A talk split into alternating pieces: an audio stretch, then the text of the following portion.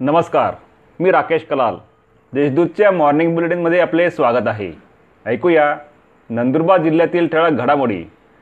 नंदुरबार जिल्ह्यात भूकंपाचे सौम्य धक्के. नंदुरबार जिल्ह्यात शनिवारी सायंकाळी पावणे पाचच्या सुमारास भूकंपाचे सौम्य धक्के जाणवले.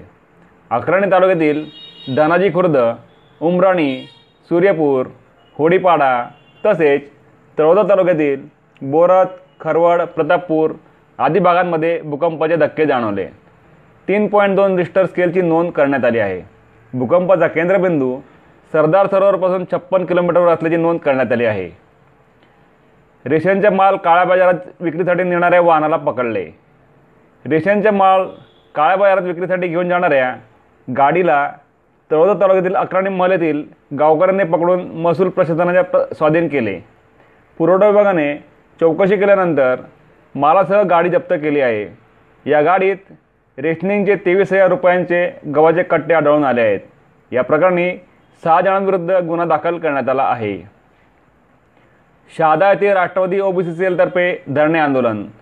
मंडल आयोग दिनाचे औचित्य साधून राज्यभर एकाच दिवशी राष्ट्रवादी काँग्रेस पार्टी ओबीसी सेलच्या वतीने धरणे आंदोलन करण्यात आले.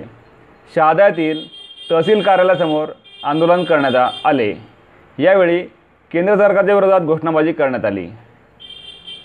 काँग्रेसतर्फे आज शहीद शिरीष कुमारांना वीरचक्र अर्पण करणार.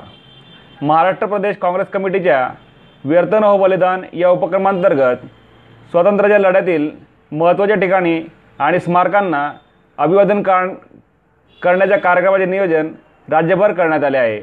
त्यानुसार आज दिनांक आठ ऑगस्ट रोजी सकाळी नऊ वाजता हुतात्मा शिरीष कुमार स्मारकावर वीरचक्र अर्पण करण्यात येणार आहे.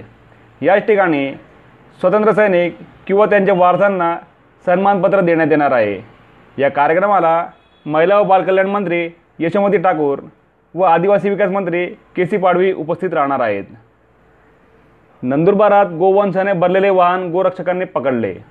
नंदुरबार शहरात राजस्थानहून तेलंगणा राज्यात जाणाऱ्या गोवंशाने भरलेल्या आयशर गाडीला गोरक्षकांनी पकडले.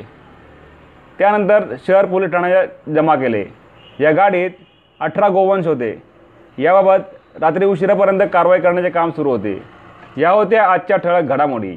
अधिक माहिती आणि देशविदेशातील ताज्या घडामोडींसाठी देशदूत डॉट कॉम या संकेतस्थळाला भेट द्या. तसेच वाजत राहा दैनिक देशदूत. धन्यवाद.